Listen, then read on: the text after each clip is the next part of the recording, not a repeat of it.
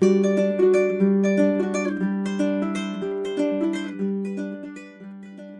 this is Emily Gibson, co executive director and co founder of ATX Television Festival.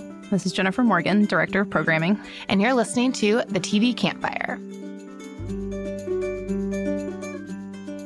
So, this week we are releasing the panel Grief and the Messiness of Loss, plus a special interview with Meredith Averill after the panel, which was done in our podcast HQ. There are some spoilers in this panel. And so maybe in the intro as well. So just heads up because we talk about character deaths, or they, they talk about character deaths, and we're going to as well. and we are as well. So but we will say all the character deaths will make a promise right now. All the character deaths that we will talk about are a couple years old. yeah, So nothing that has been released in this past year. Well, we will not make spoil that. the Game of Thrones finale for you, I promise.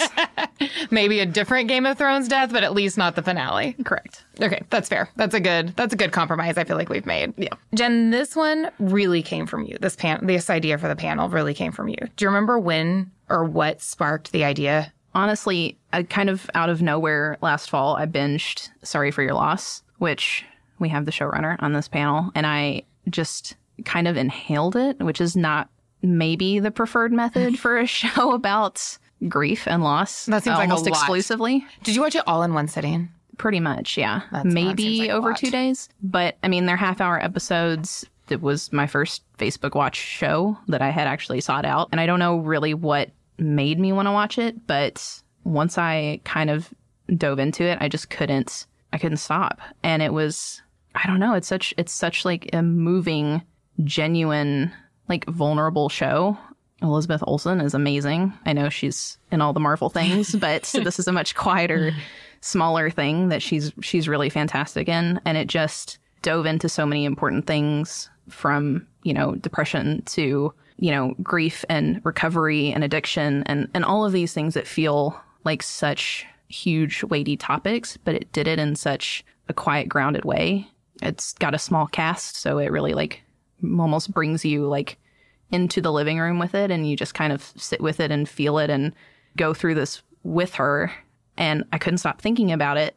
And um, we ended up talking to Beck Media, who they actually have an office here in Austin. And we found out that they work with that show and, and Facebook. And the first thing that came to mind is I want to have, you know, a conversation about this and what the show is doing because I think it's really sort of the overriding topic of the show, but there are so many series that deal with grief. Well, yeah, because at the same time, people were watching The Haunting of Hill House. Yeah. which I have not watched because I'm a chicken. and we were we were getting like a lot of tweets and like, are you gonna have the show? Are you gonna have the show? Are you gonna have the show? And like we're very aware of it. and the conversation in the office really being about i mean it's being uh, advertised marketed as this horror show Mm-hmm. but when people really started talking about it they talked about that it's a show about grief And it's a how family drama, interesting and- that is yeah. to have that show about grief that you don't necessarily think at first glance that that's what it would be about and then having the show sorry for your loss which is absolutely about grief and Mm-hmm. is being marketed that so how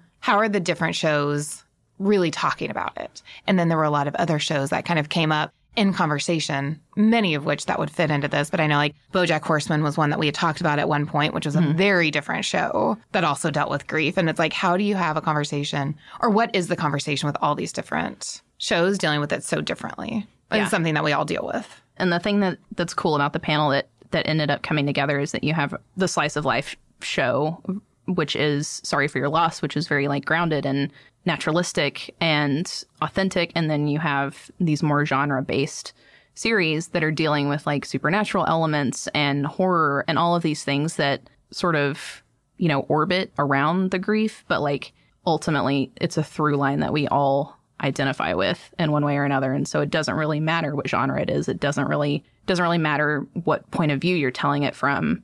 Everyone can relate to that feeling Yeah. and so you get to have this very like interesting varied conversation about how these writers approach it from these drastically different ways This is moderated by Daniel Feinberg from The Hollywood Reporter, mm-hmm. who is a phenomenal moderator, and we love him deeply. And then you already said Kit and Meredith are on it. Then we also had Julie Plec, who is the creator of The Vampire Diaries, the originals, and currently Legacies, mm-hmm. which I also deeply love. And Vampire Diaries, I mean, begins with grief. It begins with Elena, who is dealing with the death of her parents and how she struggles with that from the get go. And then there's also lots of death on that show. Legacies also, some of the main characters are dealing with deaths of people. It is within the past year, so I'm not going to say anything more about that. So no spoilers. And then you have Carina Adly MacKenzie, who wrote on the originals, so comes from that camp, but then is a creator EP of the new Roswell, New Mexico, which also starts with a character coming back home and dealing with the death of a other character. I don't know if that's a spoiler or not because it happens in the pilot that you find out who has died, but uh, we won't go into it. So it's a great panel from all these different directions. But before we get into this panel, Jen, I do want to know. Dan starts with this question, so I feel like we should talk about it even for just a hot second. Okay. What TV death affected you the most? Now, just to clarify, this is not what death shocked you the most because we could go on and on and on about shocking deaths, but which one like had you crumpled up in a ball in tears, heaving, had to call in sick the next day to work. you can admit it now. like what like character death really stuck with you for a long time afterwards. Well, there's two main ones. Again, these are not super recent. So if you don't, know think we're about these, then yeah. the first one was I was pretty young actually, but it was Denny from Grey's Anatomy, yes. which I feel like most people probably know is the way that season two ends. You think that Izzy has saved Denny. She's done this very reckless thing. They are, you know, soulmates. It's this very intense musical moment. And then you find out that she didn't save him after all. And it was just the most devastating Shonda esque moment where, like, I just remember spending the rest of the night crying and like trying to explain to my parents why I was so upset. Which you can't do. You can't. Especially to people that aren't watching and, haven't gone through this with a character Yeah. death. Like you they it's like, know. why are you why are you crying over a middle aged man on a TV show? Was my dad's reaction. and uh, yeah, as a as a high schooler, it was like the most devastating thing that I you would have thought I'd ever seen. But I feel like you know that really one it became such an iconic part of that show and really like set the tone for a lot of TV deaths that followed, where it was like you never know. You just never know. You could lose, you know, a character at any moment, and you know, especially within the Grey's Anatomy. world of yeah, Seattle, Grace, Mercy, West, Yep. etc. But yeah, I remember being really devastated about that one. And then the second one, slightly more recent, but was Lexa on the hundred, which One was really treacherous, torturous. set off a very intense conversation about like representation and bury your gays and this, you know, trope of getting people invested in in queer female characters and then killing them off or fridging them or, you know, it was really it, it really honestly felt like betrayal at the time, but a lot of like really productive conversations came out of it. And the you know, the writer of that episode, uh, Javier Grillo-Marxuach, like became sort of I don't know, uh, the spearhead of of, the, of those conversations and like He really, really did in an amazing way. Yeah. Like really spoke out about what he thought was right about what happened, what he thought was wrong about what happened, the pressure of writing on a show like that. and writing, but you know, writing this pivotal episode, but not being the one in charge of Yep. where the story's going or you know, running the show. And you know, I think it made a lot of other creators and writers aware of tropes that they weren't considering moving forward. I know, like when Wynonna Earp came out and they had a lesbian cop on there, and it's like, you know, well, it's only a matter of time until something happens to her, and they're like, actually, no, On Wynonna Earp, didn't they announce like nothing's going to happen to her? Yeah. Or they made some sort of you can invest in this because of Tara on Buffy Yeah. and then Lexa on the 100 and many other characters, but they were like, no, you can actually invest in this person. We're not going to do that to you. Yeah. It's pretty amazing to have a, a writer, you know, who in theory is like has free reign of these characters and can make any creative decision they want, but to be, you know, cognizant of that stuff as they're writing and sort of get out ahead of it and be like, you, the audience, can trust me because I'm not going to play into this and like I'm aware of this thing. Yep. So, I mean, it really, really uh, was a huge bummer at the time, and still kind of is. But, uh, but I think a lot of like productive conversations came out of it, which not every you know major TV death is significant in that way, even if they're impactful and shocking and whatever. So, I think that's at least a, a cool, not cool, but uh, A, positive, yes, yeah. something that came out. of consequence of that one was the conversations that came after it. what were yours? Well, I mean, Denny definitely devastated me and Lexa. Yeah. Still not over. But the first one that I remember just devastating me was Joyce Summers on Buffy. Yeah. I mean, well, one, Buffy has a number of deaths, which are all devastating, and I cried during all of them, even in all of my rewatches. But Joyce, not only like the shock of her dying, but the scene, because she dies at the end of an episode, or Buffy discovers her at the end of, the, of an episode where you're like, there's no way she's really dead. And then, of course, it goes into something supernatural, even though she's been sick. Something supernatural must have killed her. Buffy's going to save the day and bring her back, which is also what Buffy thinks. But then when you go into the ne- that next episode and the scene where they're all in the living room and Anya breaks down, oh my gosh, I'm going to cry thinking about it. When Anya breaks down because she doesn't understand death and doesn't understand like how this could have happened and the fact that it is the only natural death that happens on Buffy, yet is just devastating and continues on as part of obviously now part of Buffy's storyline, but even into a few seasons later when I'm trying to think how well how much longer when Dawn tries to resurrect her and mm-hmm. Buffy even knowing it's wrong like has this moment of my mom is back even though everything about this is wrong and it's not really her and you see that grief continuation. Yeah. I, still mean, cry. Yeah, I did not. I was, I think, too young to watch that episode when it aired. But like when I went back and watched the whole series, like I, I had already known that was Yeah, a thing that, that happened, and was kind of like dreading getting there. And then you kind of just have to like sit in it, which I feel like is all- is the case for.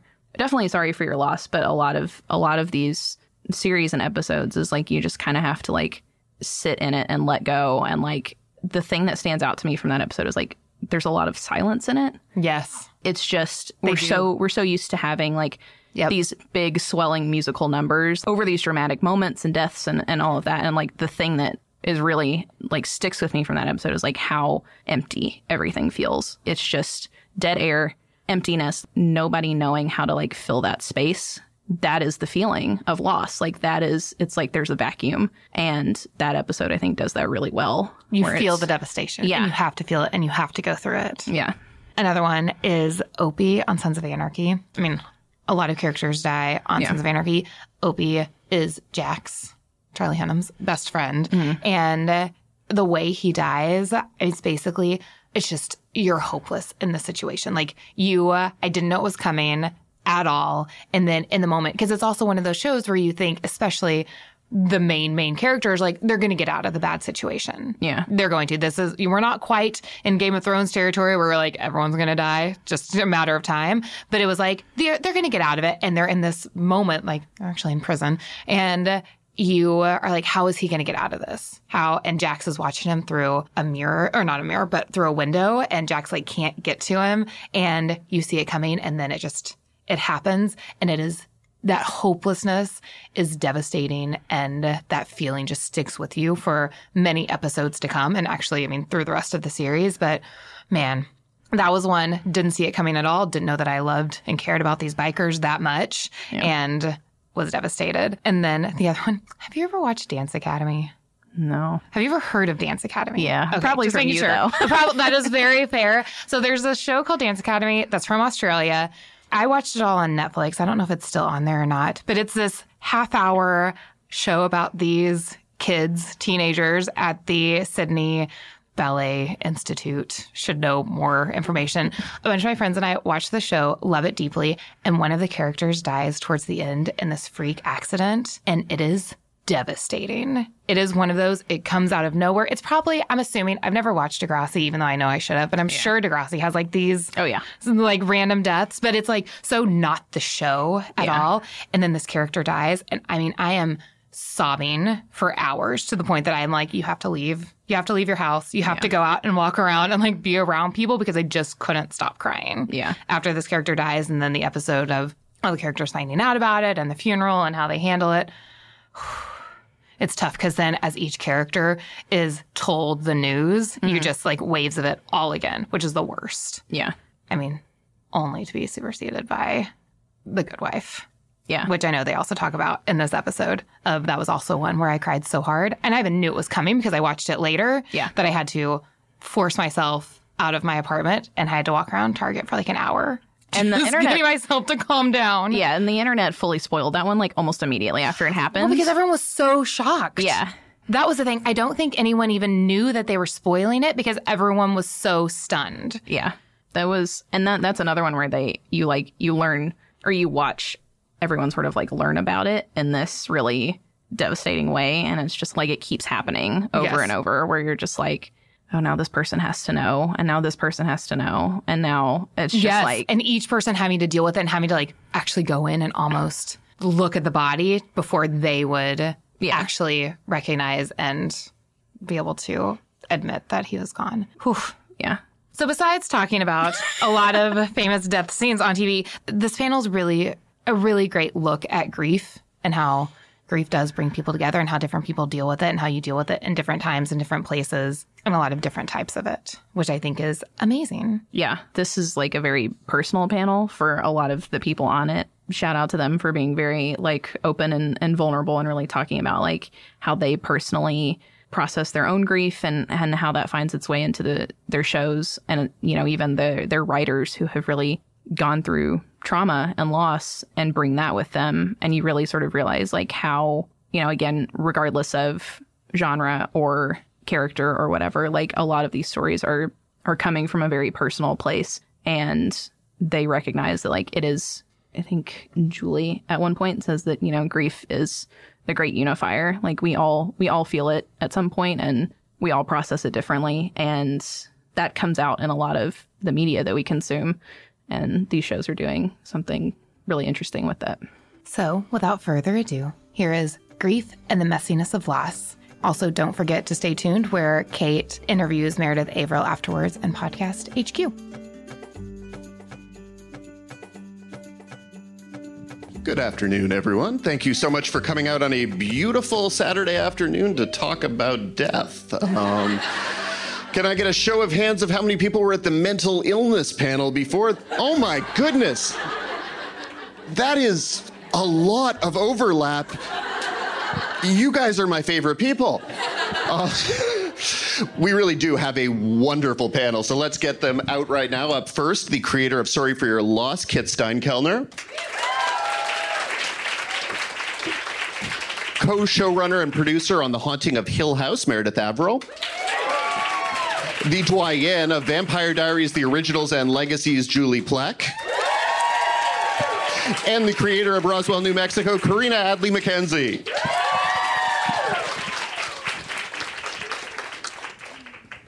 These chairs feel too comfortable for the purpose.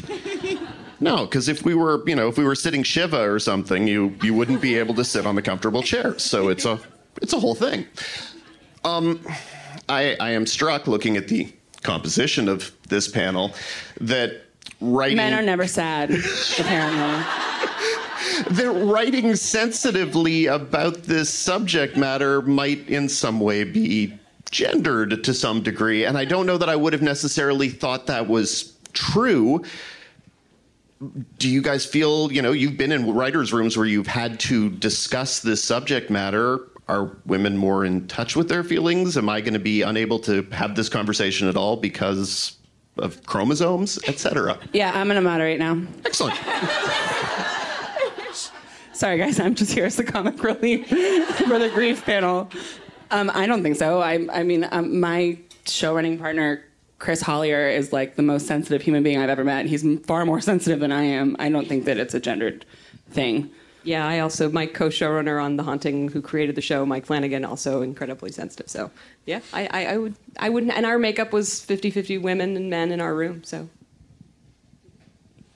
So, okay, I want to start with sort of a general thing getting outside of your individual shows. Each of you talk about a TV death that impacted you in a personal, emotional way. Will Gardner on The Good Wife. I grieved like I knew him. I, I went to work the next. First of all, I stayed up all night after watching the episode where where Will Gardner got shot, like all night, texting people, being like, "What do we do?" And then I went to work, and it was my first time on the original set. So my first time on a set as a writer, and I'm like looking around, like, how are people working? Will Gardner is dead. Devastated. Um, I, this probably isn't the most profound death on television I experienced ever, but I one of my greatest ugly cries was in the episode of like season two of 24 when you think jack bauer has to take the nuclear bomb and like do the suicide mission and he calls his daughter kim and she's just escaped like the mountain lion or something and and and he's like, Goodbye, honey, I love you. She's like, Dad, I love you. And it's like so powerful and so beautiful. And then at the last second, George Mason, whatever the guy's name was, like the, the second in command, takes one for the team and goes down instead of Jack Bauer. And it's like this beautiful, sad, tragic um, uh, sacrifice that he makes in the name of like of good and patriotism and his own redemption. And and it's just it was an incredible moment. And and I remember just weeping and feeling so moved by one the near miss of a father and daughter relationship that was about to be cut short, and two the idea of redemption in the name of this man who had made some choices that he wasn't proud of, and that he felt like this could be the thing that would make it all right. And I just love stuff like that always. I'd have to say Nate Fisher. Oh, oh, definitely Nate Fisher. Narm, Narm. Remember, remember Narm? It and it was so shocking, and it was before like there were you know it was before Twitter where you know the the the with these deaths would start you would start to get spoilers or you would start to see it coming. It was just such a shocking, impactful death. I feel like uh, Twitter is like a is like a, a grief counts like I, like I would die without Twitter to like to like convene with after these deaths. I can't believe this one hasn't been taken yet, but Joyce Summers on Buffy. Oh yeah, absolutely. Um, and what I will say specifically about that was I had never seen a, a lot on TV before that I saw on Buffy for the first time, but specifically um, the awkwardness of grieving being one. I mean, I, I, I will always remember Willow's monologue about what she should wear and just that awkwardness of being one degree removed. That, um, God, that, that kind of fantasy sequence Buffy has where for like a quick 20 seconds her mom isn't dead and and and um, the EMTs got to her in time. Um, so yes, I mean it was that death, but it was specifically how it impacted every single human and non-human on that show. Well, it's it's Anya's reaction that kills Yeah. me every time Yeah. in that episode. It's that, that she doesn't understand because she has no way of processing it. I honestly would have guessed we'd have multiple answers for the body. Um, talking about that episode in specific, it sort of does a great job of showing how you can handle this, where it can be devastating, but also it's also funny. It's it's funny in these horrible ways where it's you don't know why you're laughing, you don't know if you should be laughing. For each of you as you're writing, where is the part in the process when you realize if you need something else? Like if it's going to be too heavy, is it something that happens in the writer's room? Is it something that happens when you're on set editing? Yeah. Where does it happen? Look for us, um, and I know I'm on a panel of genre ladies who I, I admire deeply. Um, but we are um, sorry for your loss is a slice of life show, and authenticity is our watchword. And so, I mean, look, I've said this a bunch of times in our writers' room. I'll say it here. I have never laughed harder than when I was um, at a funeral or awake or at a hospital waiting for bad news, because sometimes it's all you can do. It's I, it's I almost don't even know what to do with the um with just like the void in my gut butt laugh. Uh, and so it, it for me it wouldn't feel honest if it wasn't funny because that's just never been my experience. For me, pain and humor have gone hand in hand. Well, humor is often the thing that that keeps you. It, it releases you right before you tip into melodrama. Um, and the perfect example of that is is what Steel Magnolias, right? Where Sally Fields out there is like, I can't, my daughter's dead, and I can't. Want to hit somebody, and and it's like, here, hit her. And Ouiser's like, what? Take a whack at Ouiser, you know? And like suddenly you go from what was becoming a fairly histrionic, if not over the top moment in performance, and, and and cutting it with that humor, just the audience needs that release. It's like horror, same thing. If you have tension for so long, you have to release it with a scare or a laugh. Grief is the same way. You can't just wallow in it uh, because that's not story, you know? Th- This is not a narrative, it's just a existence. it's also like not really realistic. I think that that every time that I've been in what feels like the depths of grief that that can feel unsurmount, unsurmountable, there's always a laugh somewhere, and I think that the complexity of do I feel guilty about the fact that I just laughed is also a, a thing that's interesting to explore on screen. You know, like the the the lighthearted moments still come because you're still living your life and and often when you're grieving, you're surrounded by friends and family, often that you haven't seen for a long time, people that you really love. And there is a joy in that. The circumstances are always shitty, but like you're glad to be around the people that you love. And then you laugh, and then you're like, oh God, what did I just do? I think that there's some fun in exploring that moment too. And people in pain can be very annoying, and that is funny too. I, I count myself among the people that can be very annoying in pain. well, Meredith, it doesn't, as we were saying, need to be a, a humorous thing. So when it when it's horror that you're adding, or when it's a scare that you're adding, how do you sort of punctuate that? Because you wrote the uh, the bent neck lady episode, and that's about as yeah. I mean, that, that's an episode that is so painful, and then the follow up episode also. But also terrifyingly painful. So, how do you balance that? Honestly, I uh, would approach it the same way, whether it was a horror show or not. And that's kind of how we approached everything with that show is that it's a family drama that just happens to have ghosts.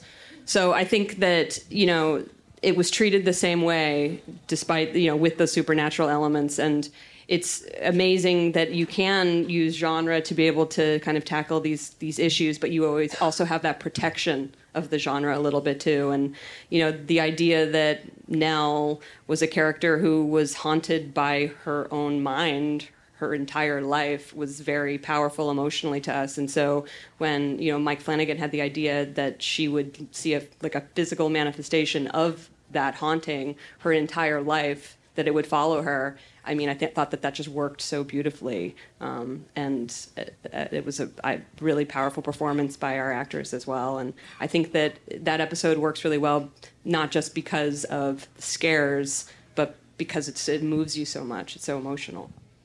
And now, Kit, I would say that probably of you know the shows that we have represented here, yours is the only one that has to actually be pitched as a show about death.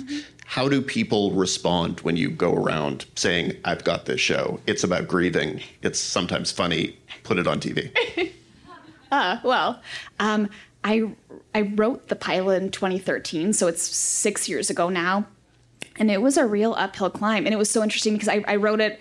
Um, I'm, sure most of you are familiar-ish with TV terminology, but I wrote it on spec versus pitching it, which means you write the first episode versus you speak about it for 15 minutes. And um, it was a really interesting process where there were so many people who were so kind about the script and said they loved it, but they just didn't know how to position it, which is code for we don't think networks will buy a sh- show that feels depressing and bleak. And some people were actually the people I appreciated the most, the producers I appreciated the most, were the people that actually said that. And I asked, I always asked them, "Do you think the pilot is depressing and bleak?" And they would say, oh, "No, no, no, it's so funny and romantic and nuanced." And I'm like, "But the pilot is is the blueprint for the show, and the show will be those things too."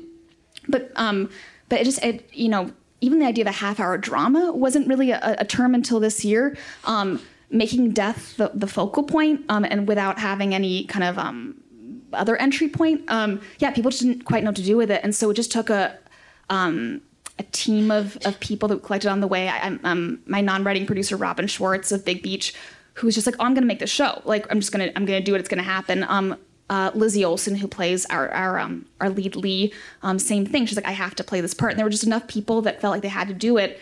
And um, and then Facebook Watch, which is our home, um, they both loved the show and they also felt like they were uniquely suited to um to be the platform for a show about death because I don't know about you guys, but I cannot remember the last time that I found out about someone um, dying and it wasn't on Facebook. By the way, someone being born and it wasn't on Facebook. Someone getting married. I mean, it, it is this. I think the largest public square in human history, and Facebook really made the case um, that they were the right place to have this discussion. Um, they also gave us a straight to series order, which was so both those things um, uh, kind of went hand in hand in making that decision. Did they ever give you notes like, can you inject a little more levity into this? Or were they like really on board always with the tone that Yeah, they were on board with the tone. It was interesting. Um, uh, we did, and this is public knowledge. We did um, a uh, uh, around with a, a cable network first, and we actually and it, we actually did get that note of like, it's to be because it is a half hour. So like, mm, can we? Is there?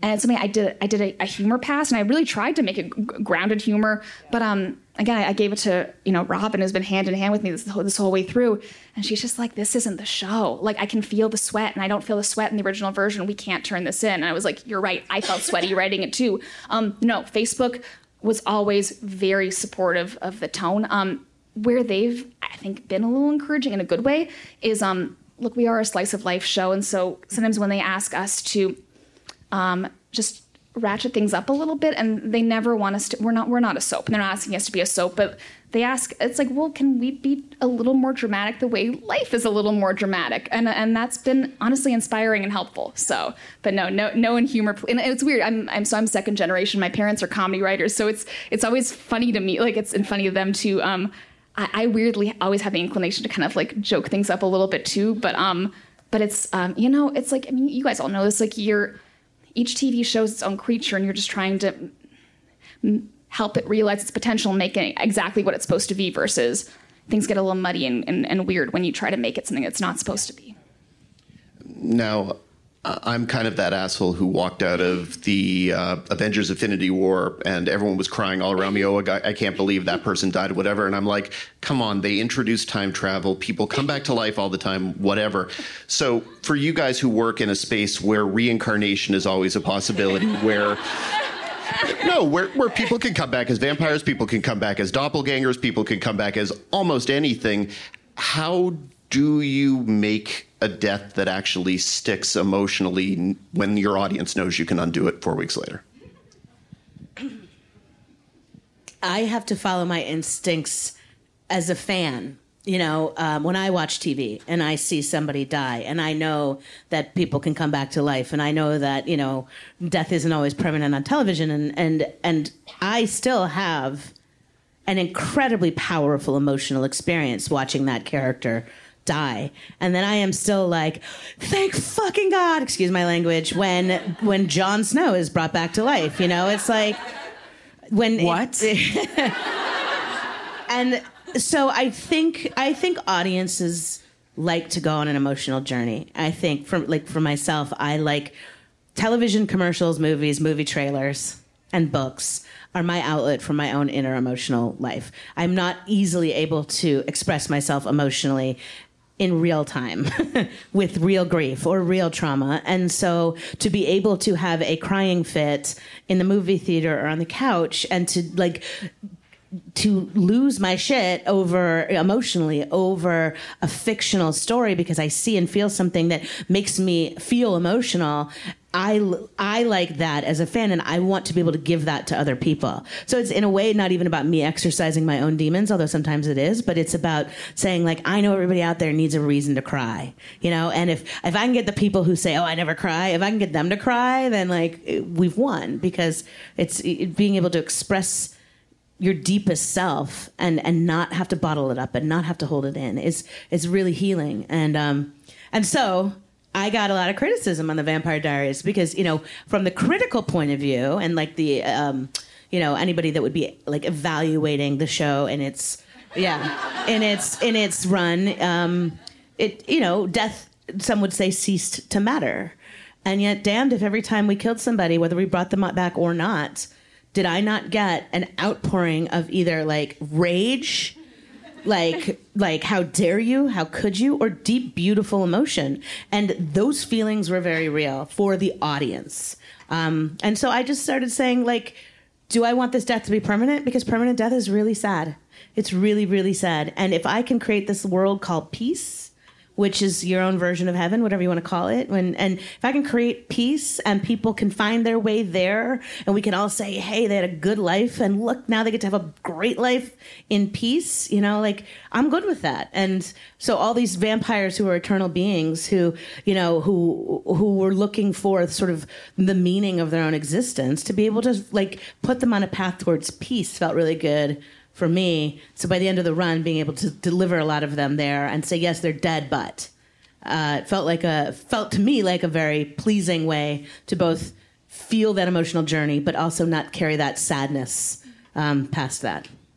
I'll say that you know, one, I learned everything I know from her. So, but I I, I kind of disagree with you on the the or disagreed with you uh, on the peace thing sometimes, and on the when we were crafting the finale of the originals, it was really important to me that we not see Klaus and Elijah post death in peace. That we leave that question for the audience of did these men redeem themselves enough to get to heaven?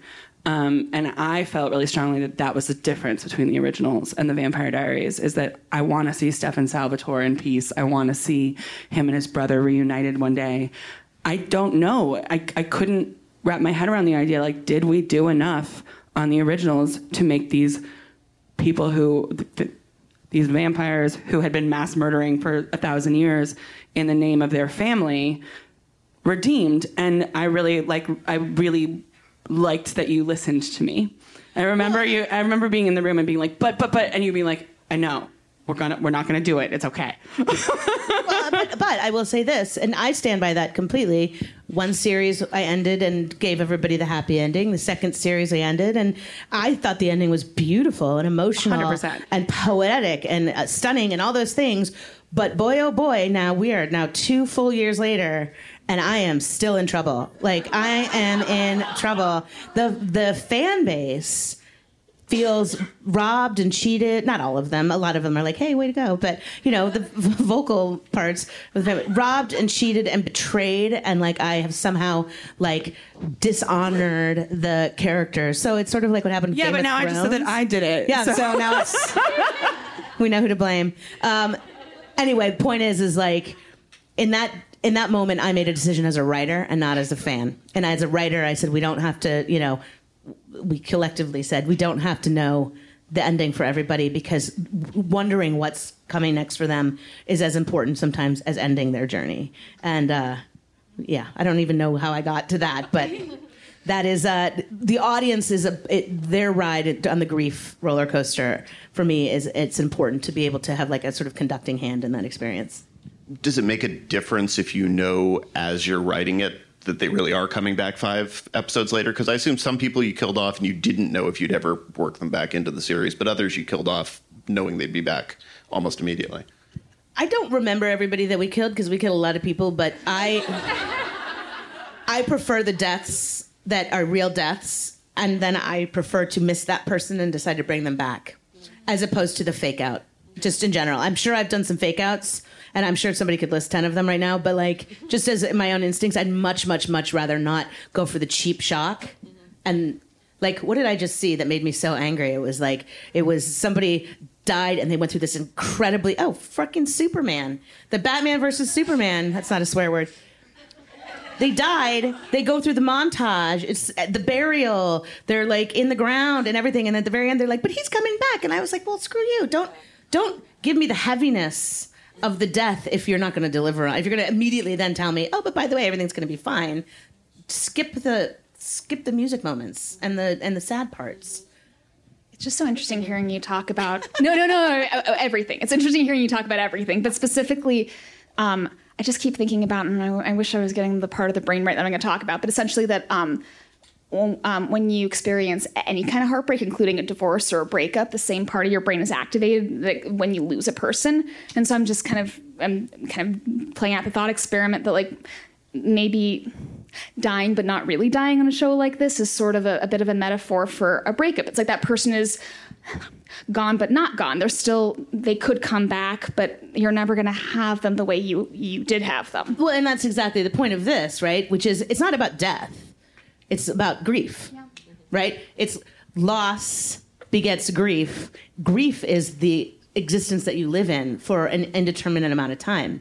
The tools of managing grief range from alcohol to therapy to Bambi to Steel Magnolias to Game of Thrones, whatever. Like it's to friendship and wine, you know.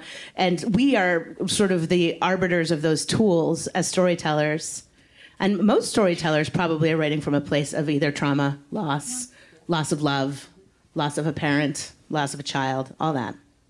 Well, you mentioned the sort of reactions, and I feel like for an awful lot of people, religion is one, and you didn't mention that there.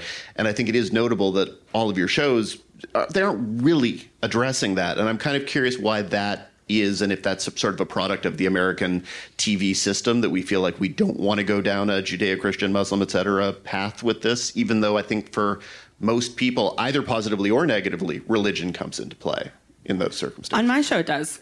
Um, on on Roswell, the uh, you know we start off with our lead character. She's lost her sister 10 years ago. And so the initial sort of like sting of grief is gone. But on the anniversary of her sister's death, she does, she goes to church and she starts to pray and then she feels stupid because she's a scientist and she can't reconcile those parts of her brain. And there's a lot of sort of like religion, religious metaphor at least built into, into the show. And I think that um, in my own life experience, the most profound example of why religion is good has been seeing my family use it to survive unimaginable things. And I'm not particularly, uh, I, it doesn't work that way for me, really. But like my grandfather is a very devout Muslim, and after my grandfather grandmother died, there was a sort of there still remains a, a strong faith in him in what comes next. And so the he was he has been able to go on in a way that I didn't think he would. Um, and I think that's a really interesting thing to explore. And I'm actually in season two of my show. It's something that uh, is about to come into into the light a lot more, um, which I'm excited about. I'm excited to explore that side of things that, um, to me, makes organized religion almost worth it. It was interesting uh, when our very first week in the Haunting of Hill House writers' room, we uh, asked the question, "Okay, do we believe? Who here believes in ghosts?" We just talked about ghosts, and we found that there was a direct corollary between whether that you believe that ghosts exist and whether you believe that God exists. And that may not be true for everyone, but it was found to be true in our room. Um, one of our writers, who's an atheist, doesn't fucking believe in ghosts. No way. They're not there. I'm agnostic, so I was like, maybe. I don't know. Um, and and those of the writers who were deeply religious felt absolutely that they're that, and so we made that a part of the show very much so that that that there is a corollary there and there's a great line that Mike wrote in there that a ghost is a wish and in some ways that religion and all of it that it, it all is sort of a part of it and it, that also related to the ways in which the characters grieved I, I it's so funny that I just got chills when you said that. It's so uh-huh. sweet, you know, because I in, in creating things like you know witch purgatory and you know and and peace and all that. I came out the other side of my writing realizing like what I've done is I've created my own if only, you know, that if if I were re- like devoutly religious, I would be blessed in this way to believe that when someone goes, that I will be joined with them again. And what a beautiful idea, you know. And and with all my sort of stubborn agnosticism in my life and refusal of you know of organized religion in that same way, like I don't have that. So I live in fear of death, and I live in fear of losing someone, and all those things um, because I don't have the hope for the rest. So a lot of what I do when I write is I create that hope for other people you know my characters and and as an extension of that myself. Like oh look there's a, there's a place where we all get to run free in the in the fields and dance with the unicorns you know like and and it's somehow been an incredible like wish fulfillment all you for me. Um that when i really stop and think about what i don't have in my life it's it's that kind of um just beautiful belief in in what comes next Well, is it sort of then the difference between faith and religion, I guess? Because it feels like you're speaking to it being a, a faith issue, not a religion issue. And I'm kind of.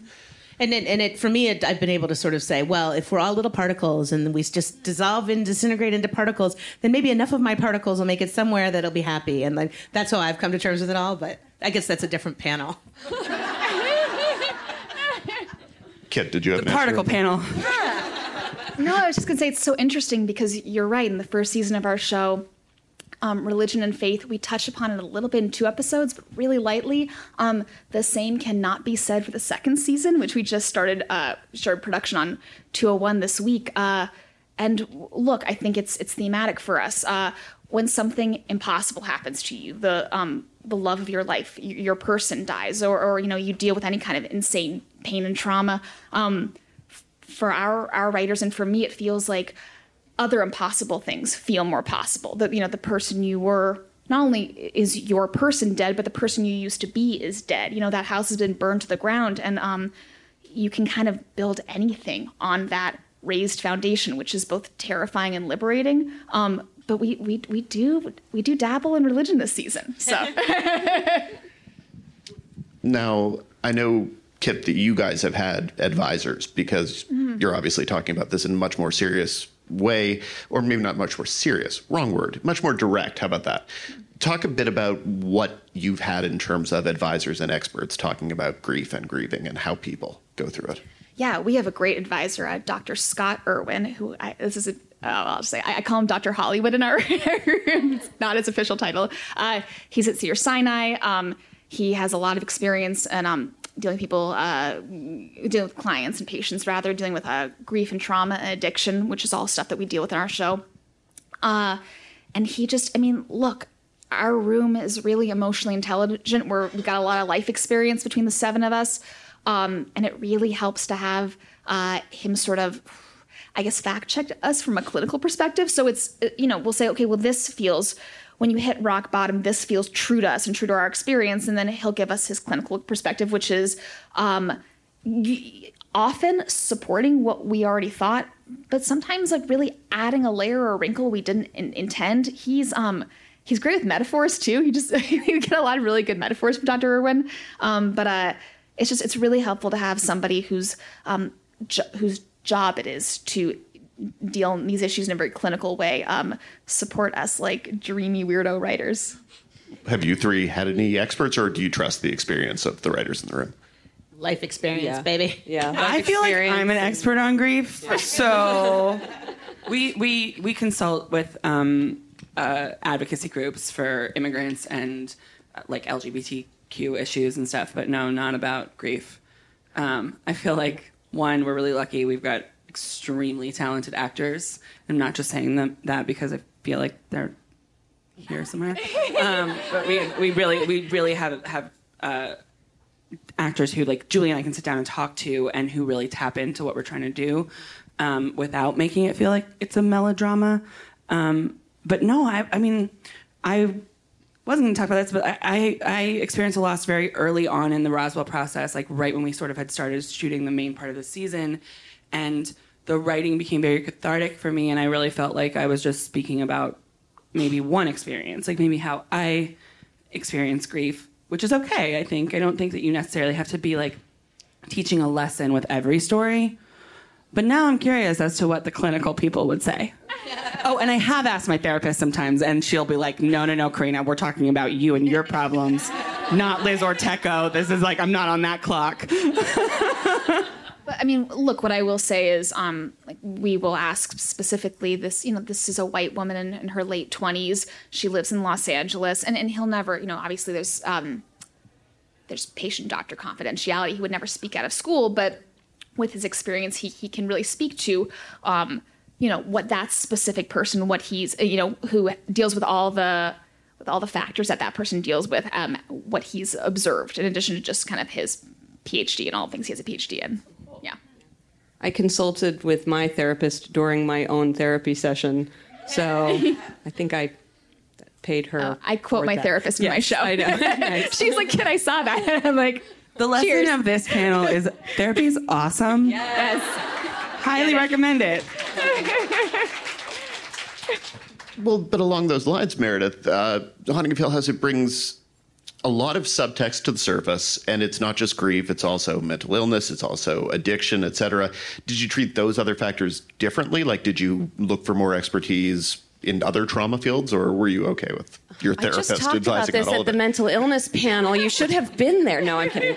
Um, and I forgot at My least at therapist least is now seventy going to see percent of this the in the room press for was. paycheck. I mean, you know, we had a, a wonderful writer's room with a lot of life experience, and I made sure to make it a really safe and healthy environment, open environment where people felt that they could share their own experiences. So that really was our quote unquote sort of research. And um, and I told this story to the previous panel. So for those who were there you know I apologize. But we had a writer on our staff who uh, is a recovering um, addict, uh, heroin addict, and we had a character on our show who's also a recovering heroin addict. And you know, he shared a lot of his stories with us in the room, and was very he's very open about this fact, and he's long, long been in recovery. Um, and but there, you know, was a moment where I was writing my episode, and there's a scene where one of the um, characters is shooting heroin into his into his foot and having never done that myself, I needed to consult with someone on what does that look like? What does that feel like? How do you ramp up into that? Like just like the physical pieces of what is it? How does that work? And so I called this writer and you know, I, I had to say to him before, like, feel free to please tell me if this is not something you're comfortable telling, because the last thing I want to do is trigger him in any way.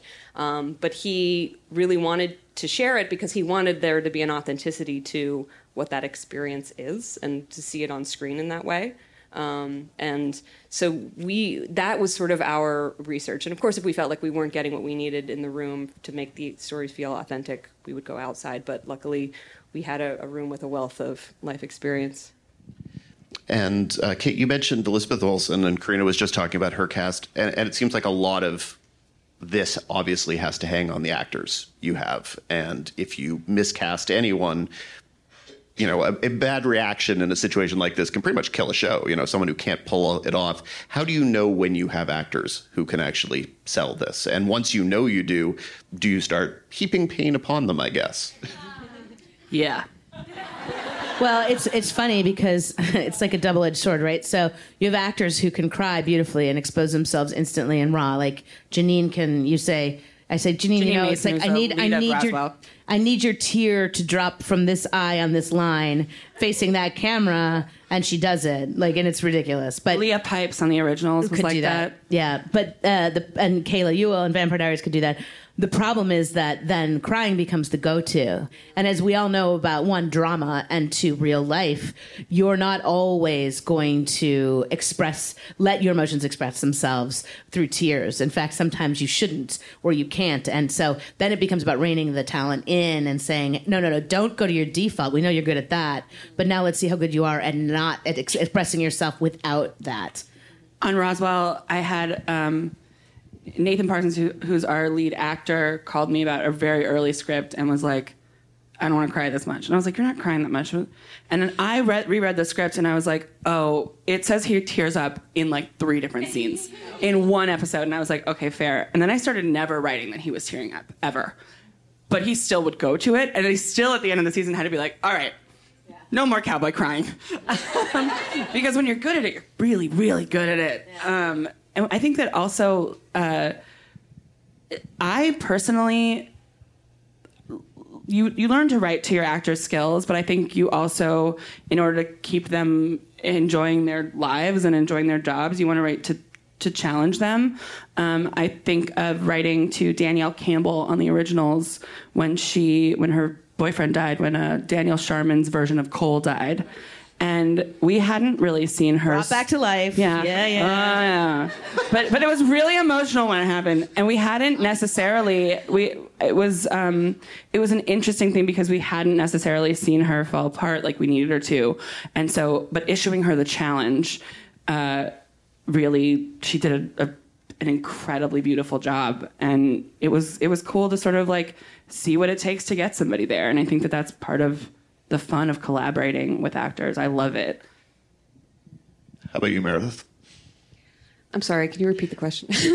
Just I was so engulfed in her answer that I was. just just about knowing what your actors can do and then heaping pain on them once they re- once you realize what they can do because the cast of your show it's it's a it's a mix of people we definitely know and some actors who maybe we don't and yet they can pretty much all sob very well. I'd Oh say. yeah, no. I mean, I think for us also with you know talking about how they would also, you know, grieve their there. Well, there are several deaths throughout the Haunting of Hill House. I don't want to spoil anything, but there uh, we get to see how each of uh, these siblings learn that their sister has died.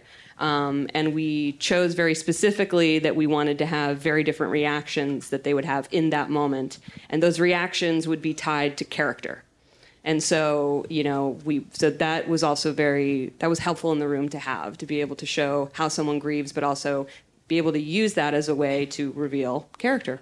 Um, and uh, you know, my favorite reaction of all of them, and this came out of something very real that one of our writers had done when he had gotten a phone call that someone had committed suicide. He just started laughing. Someone in his life that he was very close with, he just started laughing because he, it was so ridiculous. Like, you know, this idea that this person is crazy. And so Shirley, played by Elizabeth Reaser, when she gets the phone call that that her sister has died, she you see that she says, "Shut the fuck up." She starts laughing, and we thought that that was a really interesting way to kind of to, to show that for her. Um, and yeah, that's how we kind of approached it.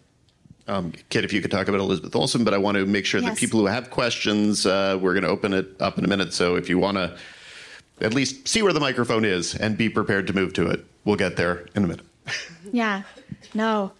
Uh, l- look, my relationship with Lizzie Olsen is is unlike any other relationship I I have. I mean, we are colleagues technically, but because we each contain um I don't know if anyone remembers those like those best friend necklaces from the 90s with like a, a broken heart, but it's like we each have one half of this character's heart and so uh, yes, we are colleagues and coworkers, but like just the way we work on this person is so deep and profound.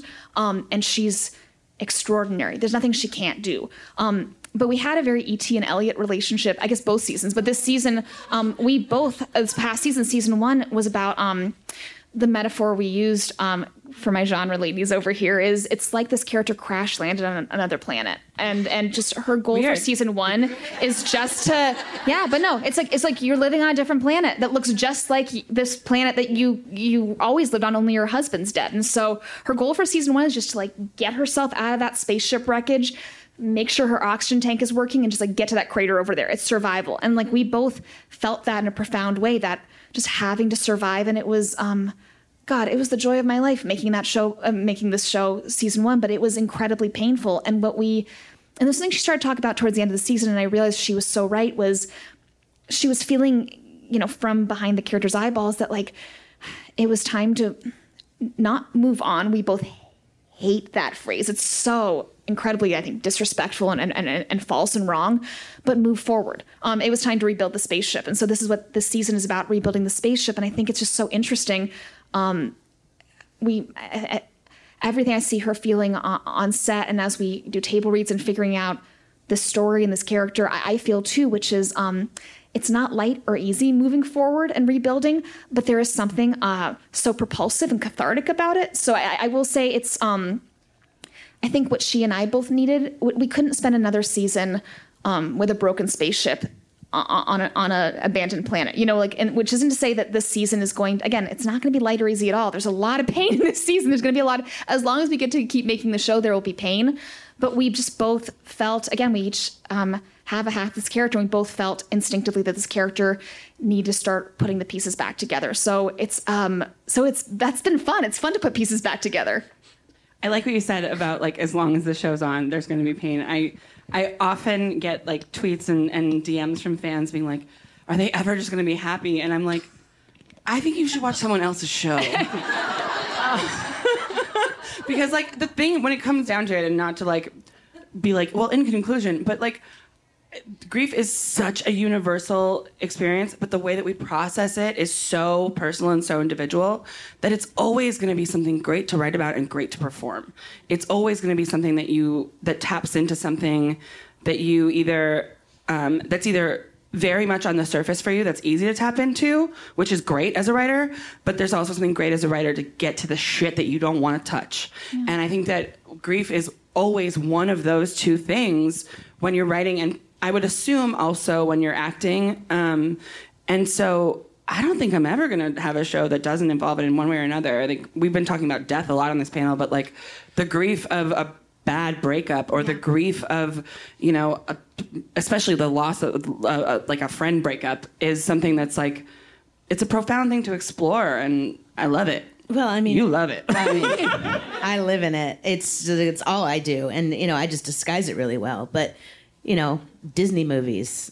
Ninety percent of them launch from the death of a parent. You know, if you look at the zeitgeist, superheroes, exactly. If you look at the zeitgeist right now, and I am not even thinking how long this list can be, but off the top of my head, you have "Dead to Me," which is literally about grief because it's a woman that's just lost her husband and uh, and a friendship that's born out of that. You have Fleabag, which disguises itself as being about like trying to like crack out of your crazy millennial party days and stop having a lot of sex and just get on with your life. But it is deeply about grief and loss and trauma and, and, and what hole that creates and what needs to be filled. Game of Thrones was launched on the beheading of a man named Ned Stark and and the Again with the spoilers. The death of yeah. And the, the death of a queen's son, you know, and like everything is driven from that. So the Avengers, again, your perfect example. The Leftovers, Lost. Some of the greatest and most popular movies and television shows right now, and also, you know, eh, throughout time, are launched from a place of somebody loses something and they need to get it they need to fill that hole and, and get something back. And that is why I love this panel because it's like we can be really specific about it. But I would say that most of pop culture is actually born in the idea of, of how to live in the absence Yeah, of loss. I'll just say quickly because I know we got to do questions, but I, I will say some of my loneliest nights I've spent watching Friends, and uh, look, it's it's look there are some um, there's some problems. Some things don't hold up as well now as they did back then, but um, but look, it's like. It's I'm sure there's a lot of fans like I am a fan but man sometimes nothing makes me feel lonelier than like watching people have perfect hair and, and live perfect lives and like everything works out in 20 22 minutes. And I think there's I think it's a real myth that um, seeing pain on screen will be alienated or, or isolating because sometimes nothing makes me feel more known than watching like I was like, okay, your writing staff, you as a director writer, you as a novelist, like somehow you've experienced the same pain, and so there's at least one more of me out there. I don't feel completely alone in the universe. Yeah, it really well is like the great unifier. You know, the, we don't. There are so many things we don't have in common, but the one thing that we we are all going to lose people that we love, and the journey that we go through that it's And it's not socially acceptable to um, answer "How was your day?" with "bad." You know, you're, we're not allowed to. Um, and so sometimes art is the only way that we can tell the truth because uh, if we're having just like s- small talk, oftentimes grief and pain doesn't fit neatly into that. Do we have any questions? Yes, she does. If not, I can keep talking. Everybody, Kelly Brown. Kelly Brown. Hello, I'm Kelly Brown. Um, sorry, this was a little tall for me. Uh, I'm the unofficial president of the Julie Plec and Carina MacKenzie fan club. So my question is directed to you, ladies. Surprise, surprise. Uh, it just kind of occurred to me during this panel that both of your shows with Legacy and Roswell all of the characters are kind of their stories are rooted in grief with legacies i mean obviously like hope has been through and Alaric have been through everything but you also have the kids in the school that are grieving their lives and their futures. And you know what i mean? And then with roswell it's it's kind of the same thing. It's like all of your characters are grieving are grieving for different reasons. My question is is that something that's a constant thought in the writing process for both shows? Or is it like something that's always on the the you know the top of your mind when you're writing their stories? So it's a little bit of a long-winded answer, so bear with me. But um, when Kevin Williamson and I decided to do the Vampire Diaries, it was a book that was handed to us, and uh, we just wanted to work together uh, at the moment, and thought, well, why not? You know, uh, if if not not something else, why not this? And as we got into it, we realized that at the center of the show was a girl who had just lost her parents and who felt dead inside. Kevin had just lost somebody very close to him in a very tragic way, and I had a history with that kind of loss, and uh, and so the entire first couple seasons of Vampire Diaries were literally about kind of exorcising the grief demons, and um, and we would not move on from an episode unless there was a moment in that episode that made us cry and released something, whether we related to it, whether we just needed a good sob, whether we needed Caroline and Bonnie and, and, and Elena to have a sleepover because they just needed to be friends, you know, whatever that moment was. That was the best. That was the oh, best, Oh, I cried and cried. you know we that was what we were doing we were cleansing our spirits of our own like of our own traumas right and then uh, that so that built the foundation of the show and then kevin left and i was left alone in season three for a while and i was trying to, you know, like swim dog paddle to not, you know, ruin everything not mess up the show. And I got about seven episodes in, and we wrote an episode about a lot of people who came back to life as ghosts. Um, but I had been so terrified, and uh, as I was writing and writing without him, that I had sort of lost sight of why we were in this to begin with, thematically. And I was writing a scene in which a young girl, who's a ghost, basically has to go. And she Also the best. yeah. And she admits how scared she is because she says, What if there's nowhere else? Like, what if this is it? Uh, and what if I'm going where I'm going? uh, There's nothing. And what if I am alone? And I wrote those words and I burst into tears. Do it right now. I, I burst into tears. I cried in front of my computer for an hour. I had a full blown like therapeutic style meltdown, which is rare for me because I usually only do that in movies. And um, and I thought, oh my god, that's what I'm writing the show about now. Like it's no longer Kevin and my exercise exorcism of our grief. It's me expressing my terror at, at never finding something to fill the hole and that I might die alone. And that is, and then that the show became about family from that moment on, love and family, because that's was the medicine for, for my trauma and my, my realization that moment of like the fear of loneliness is the most powerful fear that we can have. Losing someone, not ever finding something. Um, and that is informed everything that I've done ever since. Um, my answer is going to be shorter. sorry, sorry, but but but no, no, no, no. I don't. Uh, mostly because most of what I've learned about writing, I've learned from you, and so that speaks to a lot of of you know why I write too. But um, I've been a writer my entire life. I, I was I was a poet in college, um, and then I decided I like money. Um, but but my entire life. I mean, literally, like since I was five years old, was writing, and I. Um, my mom once, I think she like read my journal because sh- she was my mom, um, and and was like, "You just seem so sad," and I was like, maybe 15 when that happened and and she was devastated by what she was reading and like just seemed like i was so not okay um, which wasn't the case but the, the best way that i've seen it put and this is extremely on brand and i apologize but the lead singer of counting crows was once asked why his songs were so sad. And he his answer and i'm paraphrasing was basically like because when i'm happy i don't want to sit at home alone and write. Right. i want to go live. And like when i'm happy i'm not i don't want to sit in front of my computer. When i'm sitting in front of my computer i probably have something to cry about. And that it goes into my writing a lot and i don't think i cannot imagine that i'm ever going to write a comedy um, but the best I do is infuse comedy into stories about loss, whatever that loss might be. Um, and the best thing that I've learned is to do my best not to judge the characters uh, on the way that they grieve. The same way that I wouldn't ever want to judge the people that I love on the way that they grieve because it's complicated and it's weird and it's uncomfortable. And someday I feel I don't know that I've achieved it yet, but someday I would like to achieve that feeling on the page and in the on the screen, um, because it's it's pretty profound when you when you are going through an extreme tragedy and you feel connected, and I think that that's what you try to do with what we're trying to do with our our work is make people feel connected. Kelly Brown is like like every panel I do, she's like, I got a really brilliant question, and like we get, she's very dependable. Yeah. It's, it's really hard to follow Kelly Brown. And also, Daniel, thank you for starting with the question that I came in here to ask. Um, was great, actually, but we we've like listened to you guys talk about loss and grief for this hour, and honestly, like I don't always think that death is the only way you experience grief and loss.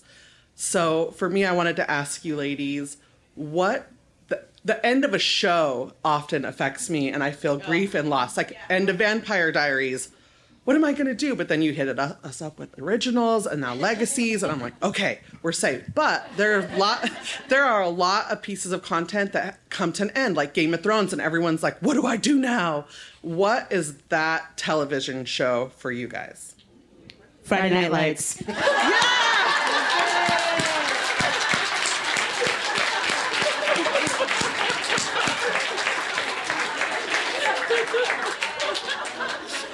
I really am trying not to like grow up to be just like you. But like, here we go.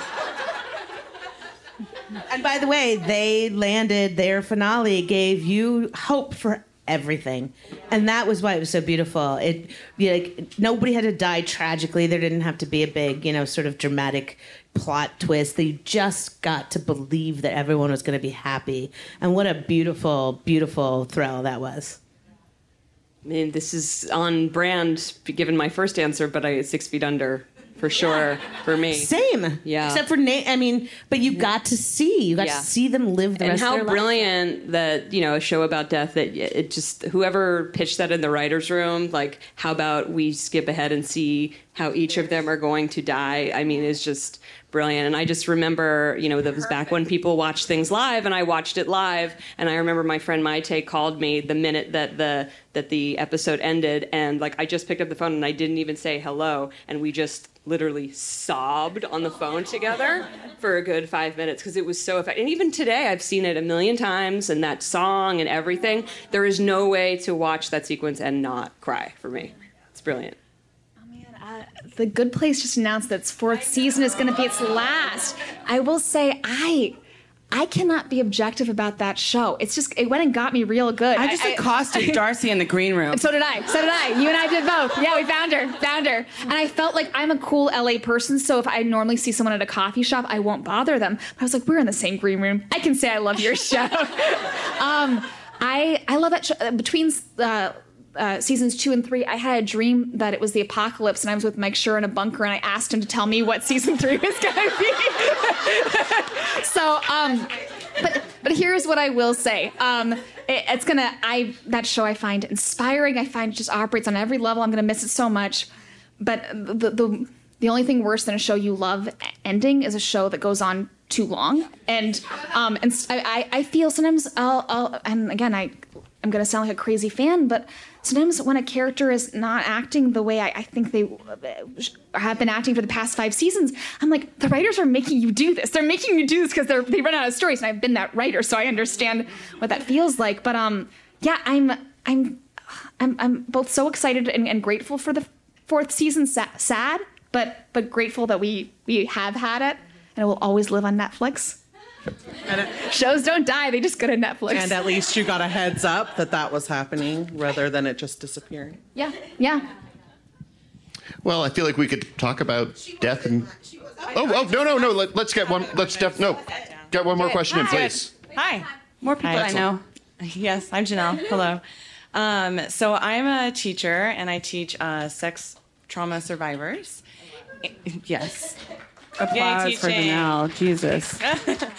Yeah, and something that I've learned that um, is surprising, that surprised me, although thinking about it now isn't as surprising, is how much um, when I'm in the classroom and when things are going down and it's getting really intense, um, how it's very shortly followed by something incredibly silly. Um, like, you know, we're doing the wobble or we're like singing a song. Um, and so I'm just wondering about that, your thoughts on that and how you know people who've experienced a lot of grief a lot of trauma kind of don't get that kind of levity they don't get the it's like we assume that they're always overcome and like not able to be dorks just like really dorky um yeah if you have thoughts about that yeah Sure. Um, no, we have um, my my show takes place. Uh, the um, one of- one of our major sets is um this uh, exercise studio in which um, all three women uh, our leads uh, work, and um one of the characters of the course of season one uh, invents a dance class called Middle School Dance Party, which is basically just like dancing to Britney Spears. And I had to like really fight hard. Like people didn't understand. And then um, it's interesting that you talk about teaching um and working with um, uh, sex trauma survivors because I, I didn't even understand why, like on a gut level, I felt like we need this Britney Spears dance class. Like no one understood why in like a serious show about death and grief we needed a silly dance class. And um and then I was at a dance. I, I also go to dance classes. Um and I was at a dance class and um someone was talking about how uh how it can be very effective uh, for survivors of incest in particular because um, you can feel very um, isolated from your family and, and, and, alone in the universe and something about doing the same motion at the exact same time like on this like primal core like pre-agrarian level makes you feel a part of a tribe, a part of a community. And I'm like, yes, that's why we had this Britney Spears dance class on my show. but uh, I, I, mean, look, you, you, look at any great painting in an art museum and you see light lights and dark darks. I really do believe. I mean, there's also like paintings that are just like white on white, I guess, which is a whole nother kind of a school of art, I suppose. But um, I don't know. You're you, you want a canvas that has dimension and, and, and sings, and sometimes that means really painting with all all the colors in the palette.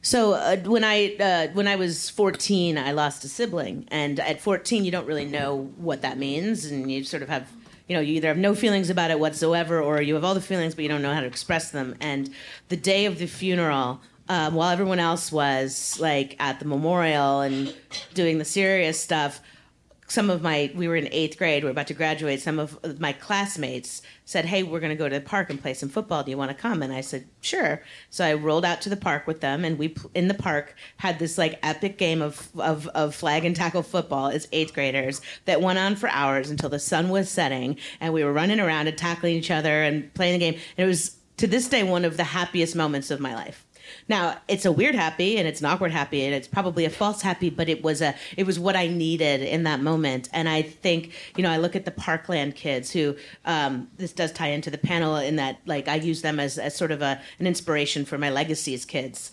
Um, you know those Parkland kids went through an extraordinary trauma, and then right afterwards we were thrust into this really dynamic and, and, and probably fun, emotional, uh, I mean, a national spotlight, right? They got to go to the White House, or not the White House, they got to go to, you know, the marches and they got to, you know, meet Oprah and they, yeah, exactly. And they got to, you know, be part of this huge community and there were all, there's all kinds of tension online and everything. And I watched it happen and I said, oh God, these kids, like, they're in that football game right now they're in the dance class and it's the greatest thing they've ever had.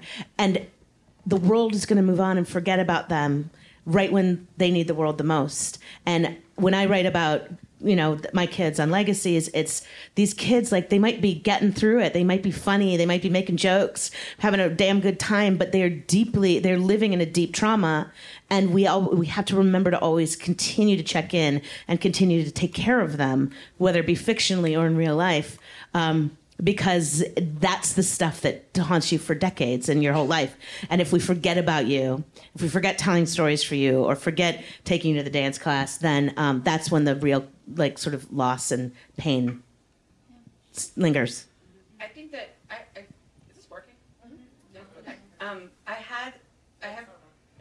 No. Hi. You guys are great. I just gotta um, say, I love you guys. Hashtag goals. We each have a half a brain. um, I uh, I have sort of two two sides of this answer. Um, one is the the greatest sort of loss and grief that I've experienced in my life was losing my grandmother. I've only lost one grandparent, and um, it was really bad. And it happened right around the time that I was like falling crazy in love with some guy.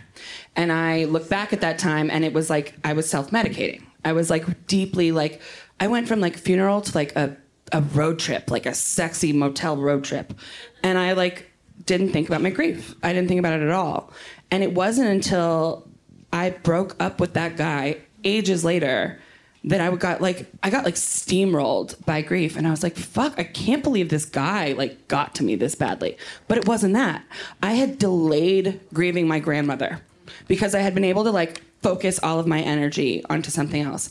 And I think that um, that like when you talk about the silliness, like having a burst of of silly is so healthy because you have a burst of like moment where you're laughing and then you can process and return to a middle level As opposed to like being like, I'm just gonna ignore this pain that I'm feeling and drown myself in something else, and it's coming back. Like it's definitely coming back. So that was that's sort of that's really my only yeah yeah yeah um, and then i think that the other thing that's been that's really interesting that um, i have not seen explored on tv yet and my show isn't really the space for it or maybe it is i don't know but um, maybe something more slice of life is is uh, what people in my generation are experiencing when we experience grief which is different from what any of our parents ha- had to deal with, and thus different from what our parents can even ever teach us about grief, is um, how much of our lives we live in public, online, our social media sort of thing,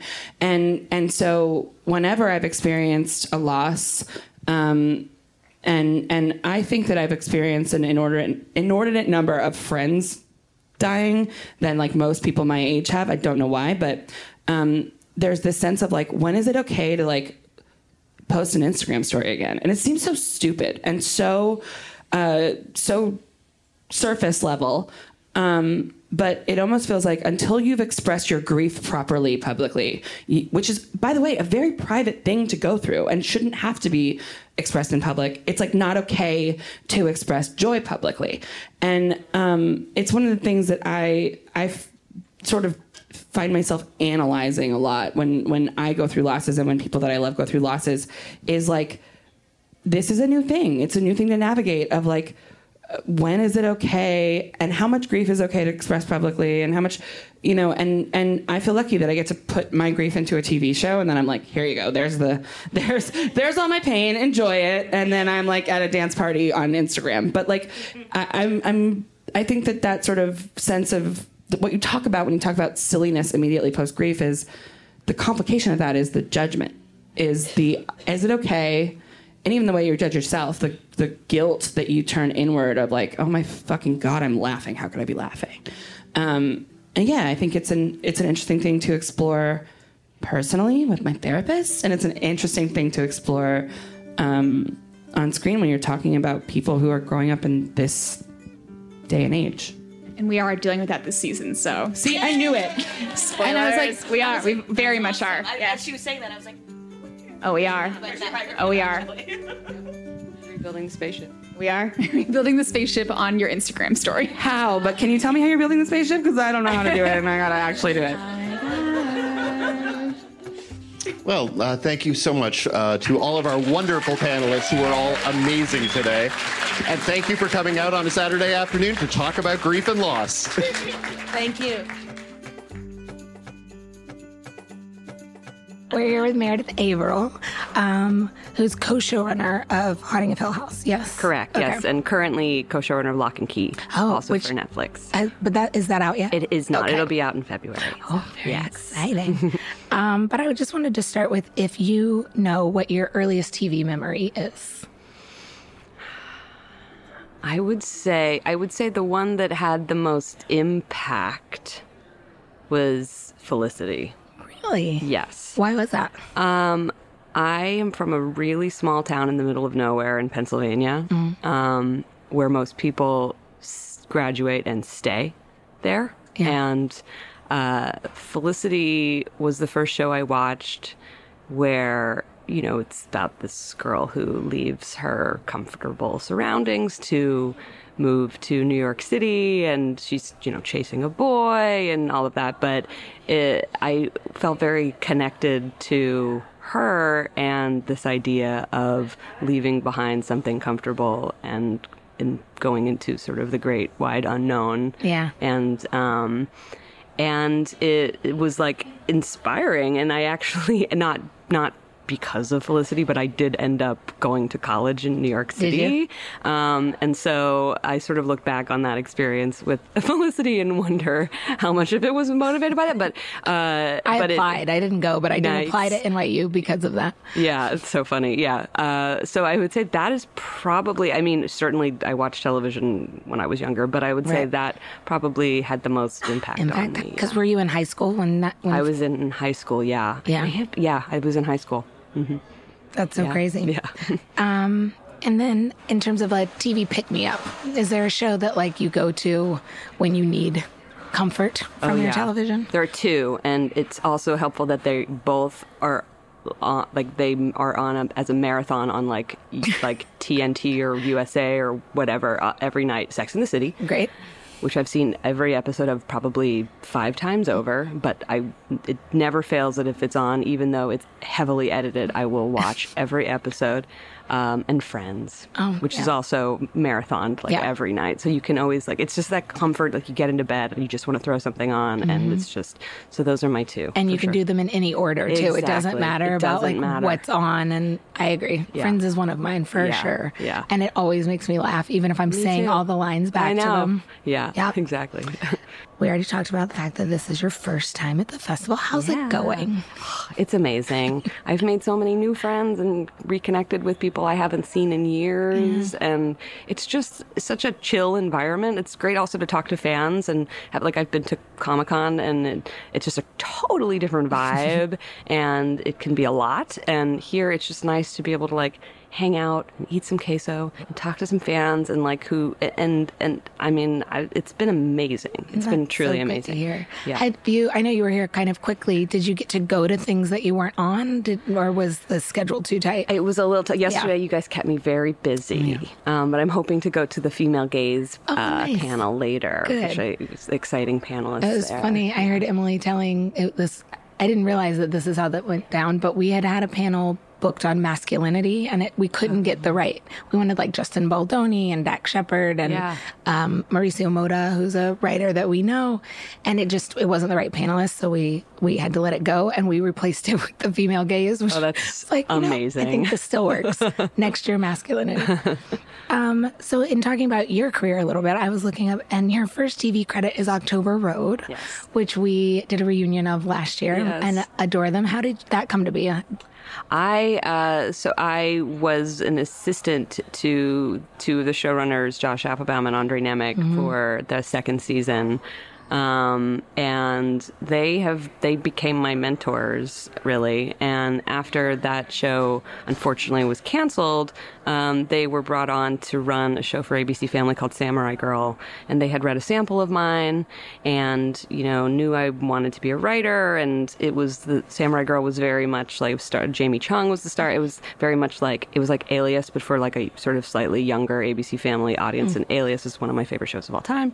And uh, so i sort of asked them if they would consider me for it and um, they did and that was my first kind of TV credit with them. And then after that show went away, I went on to do Life on Mars with them, which was, I always say, like the show that got away. Yeah, was- my parents Ugh. introduced me to that one and love it, and bring it up all the time as a canceled too soon that we need to do here at the oh my festival. God, I would die. yeah. It, was, it is amazing. I love that show so much, and I'm sure everyone involved would be happy to. It was a. It's a format for. Is it a remake from an yes, international? it was like a BBC Okay. show. Yeah, yeah. But we kind of took it in a different direction. Um, but uh, it's we did 17 episodes, and we actually able, were able to do a proper series finale. Oh, cool! Because the a kindness that ABC uh, extended when they canceled us was to at least let us know when we were. I think we were, you know. Uh, able we were still in the room so we Mhm. were able to break a, a proper series finale so unlike most canceled shows Yeah.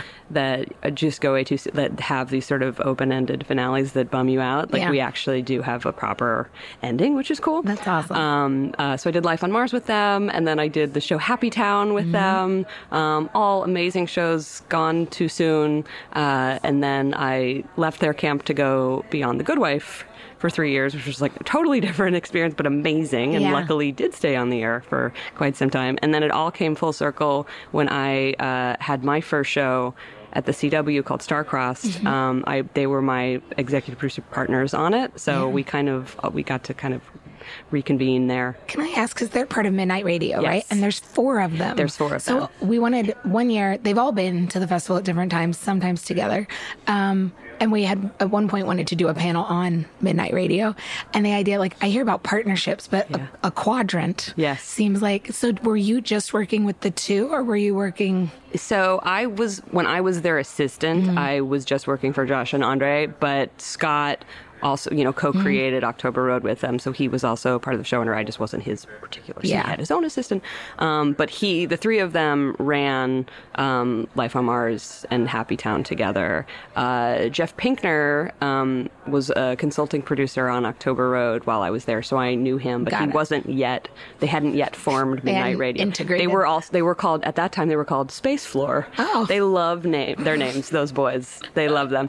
So they were the three of them were Space Floor, and then when the four of them came together, now they're Midnight Radio. I'm So- like endlessly fascinated with how that works. It's as, as a part of a partnership, Yeah. I'm like, I cannot even see what four I know would be. It really works because I mean you've met them, so you know Yeah. like their personalities are so different, but Mm-hmm. it somehow it really really works, and they're really good at knowing how to divide and conquer. And they have an amazing development executive, Adrian, who just sort of manages it all.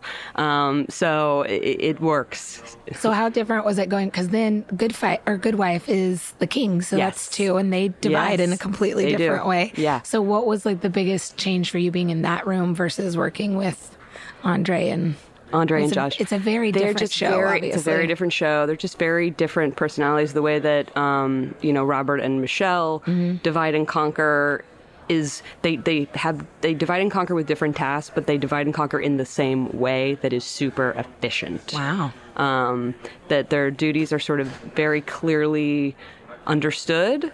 Um, and they just collaborate really well. And I mean, obviously, one is a married couple, and one is Yeah. though Josh and Andre at some times. They just, but it's it's it's very it's different. But like they, you know, they they, just have a system set up. Yeah. And when I started, I started on The Good Wife season two, so it was already like a bit of a a well-oiled machine. And usually, it's you know one of them is in the room while the other one is in editing, Yeah. or the other one is dealing with a notes call. And it's just I think there's an understanding that we don't both need to be in the same place at the same time because if we're doing that, then no one is over here and no one is over there. And Yeah. yeah. Emily and I just learned that this year, Yeah. eight years into the festival. Yeah. Like we reorged where she's operations and I'm programming, and Yeah. we all we both do everything. Yeah. but.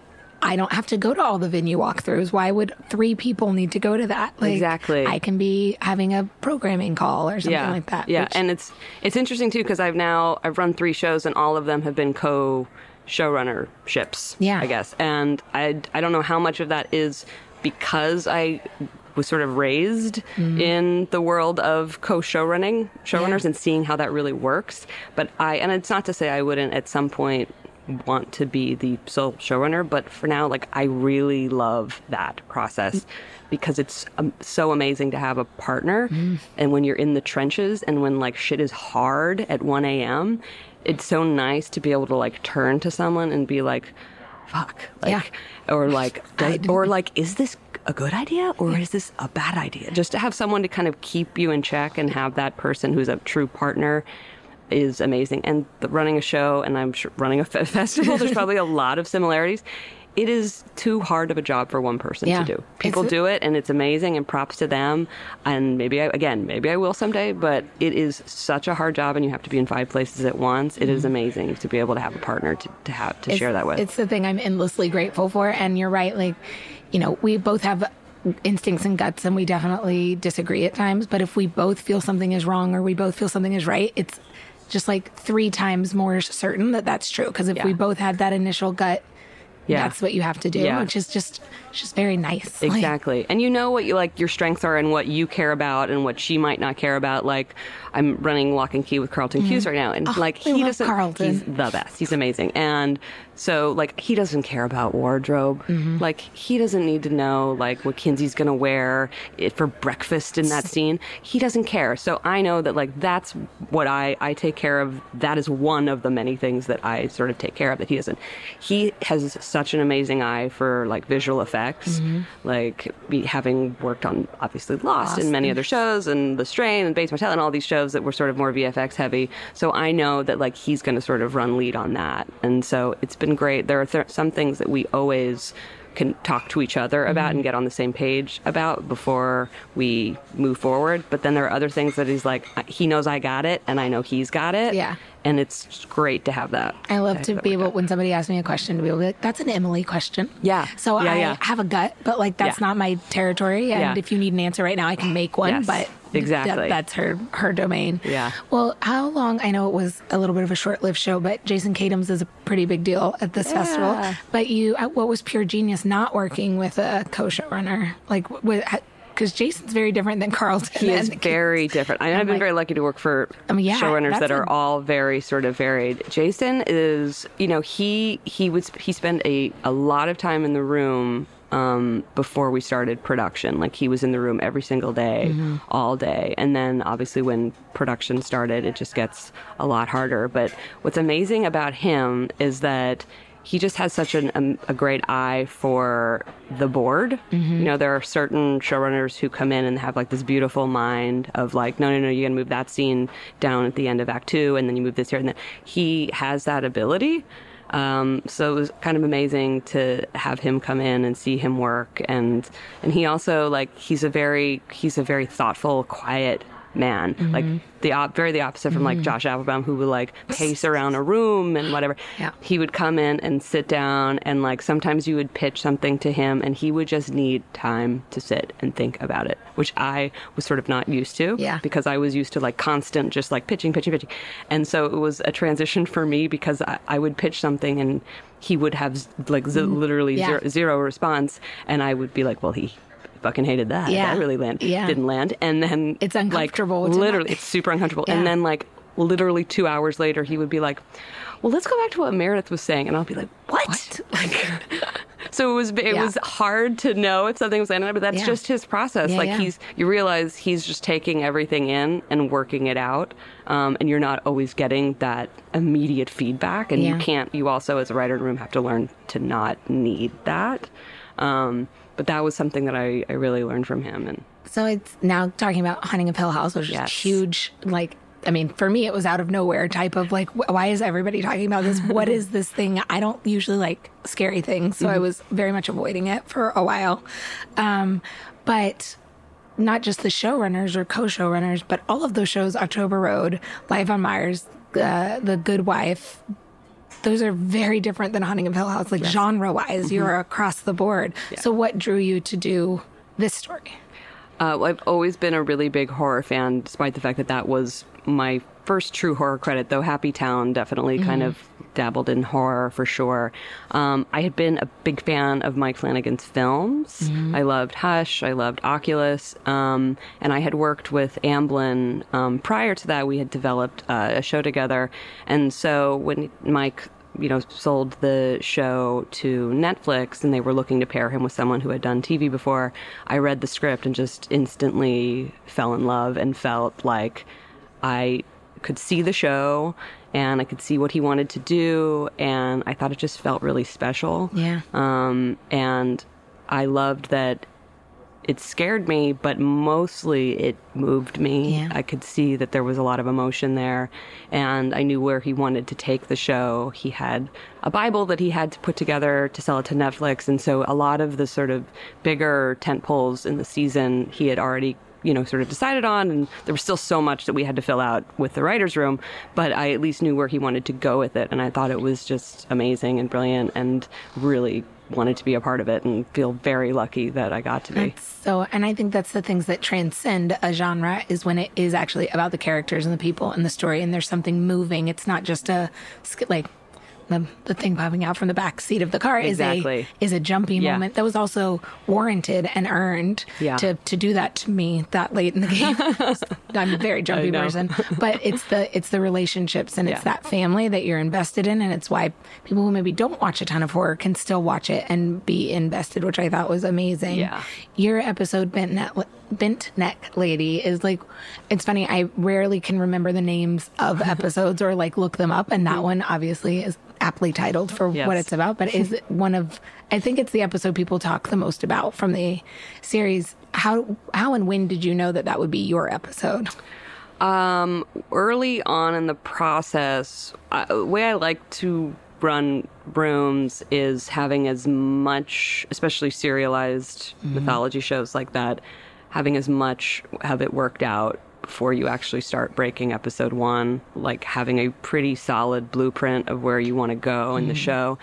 allowing for discovery and change along the way. But I really feel strongly about needing that sort of blueprint. And so we knew that the first, Mike always knew that the first five episodes, each one was going to belong to a different sibling. Okay. So he had already had that worked out, and we knew he knew that episode five was going to be the Nell episode, and we knew what was going to happen in that episode at the end.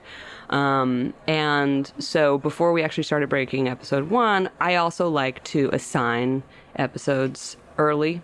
Um, and there's a lot of schools of thought about whether that's good or not. Like at The Good Wife, you wouldn't know who was writing a given episode until literally like it came off the board, and Robert or Michelle or both would just say, "Okay, you're writing this episode," and you're like, "Oh, okay." And some people think that that's a great way to do it. Some people, like I personally, like to let the writer know which Yeah. episode is going to be theirs because I find that um, when you come into the room that day, start of the first day of breaking that episode, you've already had someone who has been thinking about this episode for weeks, sometimes months. So you hit the ground running. You're not mm-hmm. starting sort of fresh. And so early on, Mike and I decided who was going to write every episode. And uh, he knew that he was going to write. He had obviously written the pilot. He knew he wanted to write episode two, and we sort of discussed based on uh, the writers and strengths we knew that they had, who should write the other episodes. And I had sort of said I would. He's like, "What episode do you want to write first of all?" Like, you know, and I said I would really love to write the Nell episode, and he said I was hoping you would say that, Oh, which was so awesome. nice. Um, obviously, he knew he was going to write six, Yeah, the yeah. oner, the you know, the yeah. big single shot episode too. So uh, that was awesome. So I was thrilled to be able to write that episode, and you know, felt so connected to Nell and and that and the actress Victoria Oh Pedretti is just like what a find. Yeah. Um, she is so incredible and elevates it in, in every way. And I I was just thrilled that that episode um, made such an impact on people and. Hundred percent. One of Emily's best friends who went to the mental health panel yesterday, I was in the hotel room with her as we were leaving for closing night last night. And she goes, she wrote like just couldn't stop saying that the ep- the episode name and how much she loved that you were the. She was like, I knew she was on Haunting of Hill House and a co-showrunner, but I just didn't put together that she wrote that episode. Like that's the one that really meant the most to her. So. It's it's fun to learn those things. Um, well, to end one I was really excited to have you at the festival for all the reasons we've said, but also to have you on the podcast because when you wrote back to say you wanted to come to the festival, you're you are the like first, maybe only in my point, to get an email saying that you listened to the podcast. Yes, which I, I do. I've been listening to your the podcast leading up to this, talking about how you put together the festival and everything, which I Yeah. think are is great to get that insight too. It, so. it has been an experiment with Yes. with AJ and Anthony Yeah. and the whole team at Five Ohm, but it it took a couple of twists and turns from doing sort of ninety days out, sixty days out, thirty Yeah. days to then making it more thematic about balance because I Yeah. think that's what we're all trying to do. So I'm glad that that people are hearing it and that you heard of it. Like that was just um, so thrilling for us. But I wanted to end with the question. It's a fun one of if you could tell anybody something to binge this summer, old or new, what's like the thing? It can be maybe something you've recently discovered. And if Emily was asking you this question, she'd say you don't have to binge it because she doesn't binge things. This is what I would say. I would say, and it's sort of a two part answer. I would say binge Chernobyl, but do it with a Fleabag chaser. because that's what I just did, and it was perfect. Because Chernobyl is amazing, but it is hard. Yeah. It's really hard. Uh, watch. How many episodes is it? Uh, I think it's only five. Okay. Um, but it's it's it's tough, and Okay. so whether it's Fleabag, whether it's Dead to Me, do it with a chaser Something. after. But both, sh- all of those shows are uh, incredible. Um, Well, and I like that you said those because those are. I haven't seen the new season of Fleabag, and I haven't seen Chernobyl, so like those are the ones I'm going to God, do. do it, yeah. Did you do them? Would you do like? So one time I was Emily was wa- catching up on The Americans and Veep. It was two shows she hadn't seen, and she likes to download episodes and watch them on a plane, Mm-hmm. and it horrified and entertained me to watch her on a like four hour flight go back and forth one episode of the americans one episode of Nice. one episode of the Yeah. i was like what are you doing That's she a like i just i can't i can't watch like three episodes of the americans i have to she chased it Yeah. episode to episode i, I- think i'd yeah. have to do all of chernobyl and then all of oh, really? Yeah, oh no, I I. I needed to do well, especially because Chernobyl the episodes are quite long. Oh, okay, Like they're like not. true, like they're some they're like seventy minutes, Oh. I think. And and so and you also like want to think you want to like take Okay. it in. Um, you could do that, but I mean, When- you'd be in for it. Okay. That's so. I would recommend a true like episode of Chernobyl followed immediately by an episode of Fleabag. Great. See what to watch and how to watch it. exactly. Thank you so much for doing this. Of course. Thank you for having me. The TV Campfire is produced by Caitlin McFarland. Emily Gibson and AJ Myers, along with our audio partners, Five Ohm Productions. Mark your calendars. ATX TV Festival Season 9 is happening June 4th through 7th, 2020, in Austin, Texas. For more information, visit atxfestival.com and follow us on social media at ATX Festival. And be sure to check out our episode notes for a very special discount on badges exclusive to the TV Campfire podcast listeners. As always, please rate, subscribe, and share this podcast. And stay tuned for even more exclusive releases each week.